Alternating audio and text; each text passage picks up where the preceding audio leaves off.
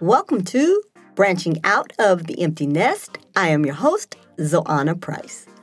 On this podcast, we discuss issues such as health, wealth, relationships, downsizing, taking care of aging parents, traveling, career development, and so much more. This podcast is for the new and the seasoned empty nester. And remember, you don't have to be a parent to be an empty nester.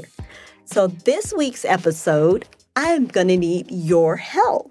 We are about to start a series about relationships. So, I want your input. I want to find out what relationships look like for you as an empty nester. For some people, that means reconnecting with their partner. For some people, that means dating. It's been a while. And now that the kids are gone, they feel comfortable enough to actually go out and date. For some people, they have put that part of their life on hold and they are still maybe in that holding pattern. Some people have ended relationships once the kids have left. Some people are just starting new relationships. So I want to know where you are in your relationship and how you're navigating the relationship. We live in a different world than we did before we had kids. So, how has the experience been for you dating if you're just getting back into the dating world? So, I am going to bring in an expert who is going to talk about relationships. In particular, I want to bring in someone to talk about dating and what that looks like now. Because a lot of people date online. And a lot of people still have this fear of meeting people and dating online and what that looks like. I know from my personal experience. Well, first of all, I know a lot of couples uh, that have met online. A lot of people that are currently married and happily married have met online or reconnected online. And I knew most, I think most of my friends are online dating. And I actually met my fiance online. And a lot of people are very skeptical about online dating. I had this occur in my own family.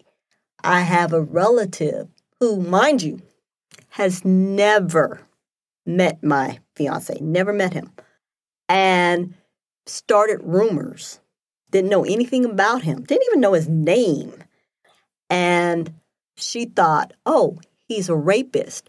He's a murderer. He's a serial killer. He's this, he's that, based on her perception of online dating.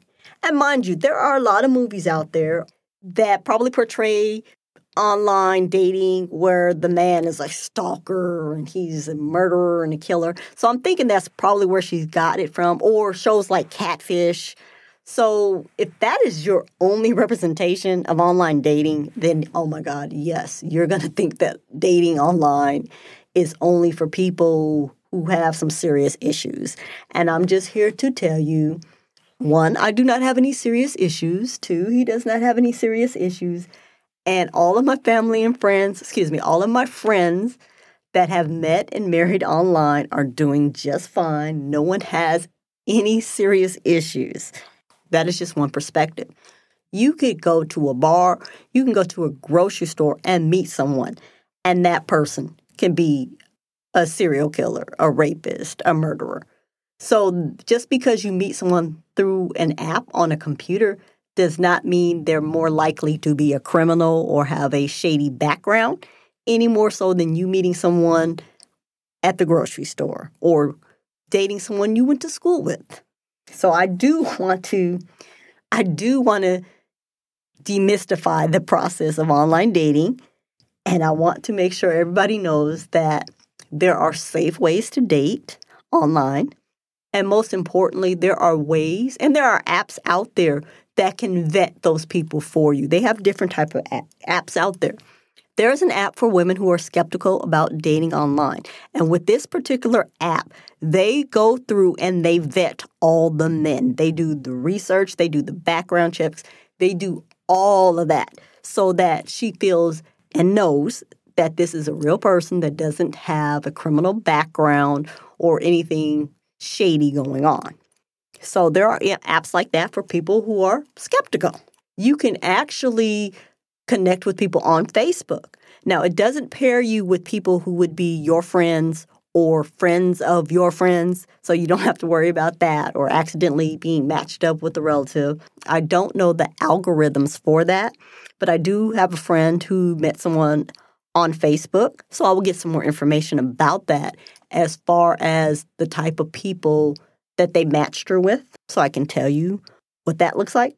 And then there are some apps you pay for. There are some apps that are free, and there are certain certain apps that have a certain caliber of person.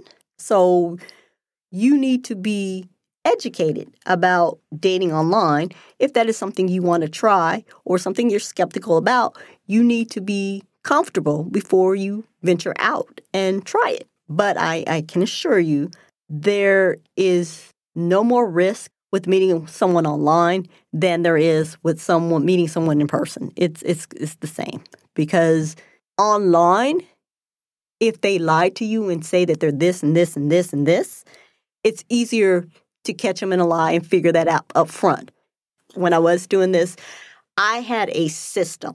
So I'm not going to have a conversation with you and then five minutes later saying, oh, let's go meet up. No, absolutely not. There is a whole system and a whole process, a whole vetting that I did on my end before I'll even meet you for coffee, let alone go out on a date with you. So you can't just get online and connect with somebody. Oh, I'll come pick you up. I'll come get you right now. No, there are certain things you're not going to do ever. There are certain rules you have to put in place and that you have to follow. And you never just randomly meet up with someone somewhere and no one knows where you're at. And you shouldn't just be meeting up with people just on a whim.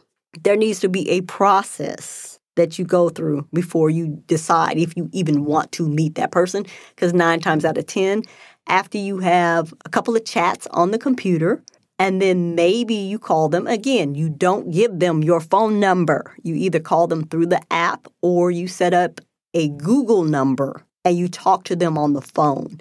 And after you have a conversation or two, you might not want to meet that person. So you don't have to deal with them anymore. But there's a process you're going to go through before you even get to the point where you decide if this person is even worthy of you meeting them. That is just one of the subjects I am excited about talking about on the show. And I want to know what you guys are dealing with, what you are finding out there, what you have questions about, what you are concerned about, if there's something you want to learn how to do. Do you want to be a guinea pig and get on an app and see how that works? Let us know because we're here to help. Oh, and there are also apps for people who are religious. There are apps for people who are farmers. There are apps for people who are of a certain age. There are apps for people who are of a certain age but want to date someone much younger. So there are all kinds of apps out there. So before you get turned off and like, yeah, I would never do that. Let's have a talk. Let's let's let's go through your fears. Let's talk them over and figure out what's scaring you. And if you're not online dating, how are you dating? How are you meeting people? How is that working for you? Especially during COVID. How did that work? So we want to know. So we are Empty Nest Squad on Instagram. Our website is emptynestsquad.com, and you can join our Facebook platform, Branching Out of the Empty Nest. I want you to go there and put your comments, your questions, your concerns, anything about dating. I want you to put it on our Facebook platform. And we're going to pull some questions and comments and concerns from our Facebook page. So go to Facebook and write those comments there for us, please. I also want you to subscribe to the show. I want you to download the episode, send it to a friend, and I want you to rate and review us. This is so other people can find us, other empty nesters can find us. This is the podcast for and about new and seasoned empty nesters. My name is Zoana Price. The show is branching out of the empty nest, and I want to thank you for listening. And until next time, get out there and soar.